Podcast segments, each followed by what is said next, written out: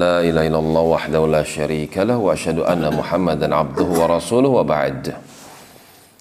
masih di dalam surah Sad sampai pada firman Allah Subhanahu kadzabat qablahum qaum nuhin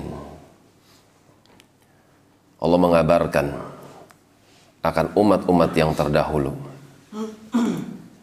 di mana nasib mereka.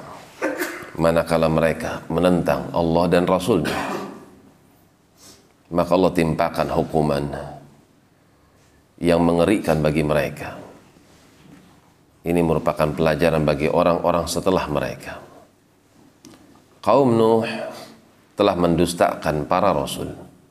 Wa'adun demikian pula kaum Ad umatnya Nabi Hud wa fir'aunu dzul autad demikian pula Fir'aun yang memiliki pasak-pasak gunung. Allah bahasakan pasukannya seperti layaknya gunung. Banyak besar kuat. Wa thamud demikian pula kaum thamud kaumnya Nabi Saleh. Wa qaum Lut demikian pula kaumnya Lut.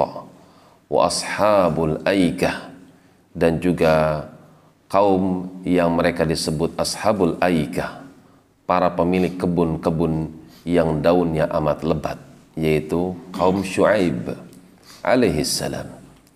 Ulaikal ahzab mereka itulah yang dikatakan al ahzab kelompok yang berkelompok-kelompok.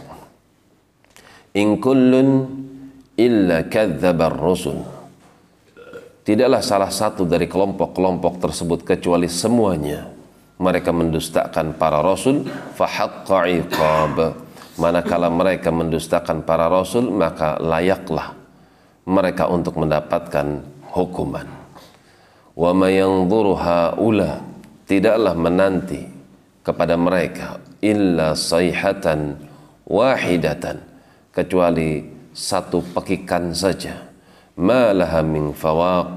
dan sekali-kali tidak ada satupun bagi mereka sesuatu yang melindungi yang mereka bisa kembali kepada apa yang mereka berada di atasnya. Ketika Allah menimpakan azab maka tidak satupun yang sanggup menahannya.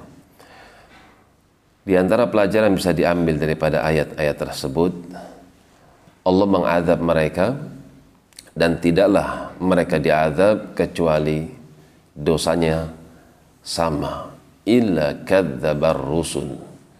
Di antara bentuk dosanya yaitu mereka mendustakan para rasul. Maka siapa yang mendustakan rasul? Siapa yang tidak beriman kepada rasul? Atau siapa yang bermaksiat kepada rasul? Maka sungguh dia telah tawarkan dirinya kepada kebinasaan Demikian wallahu taala alam bis sawab.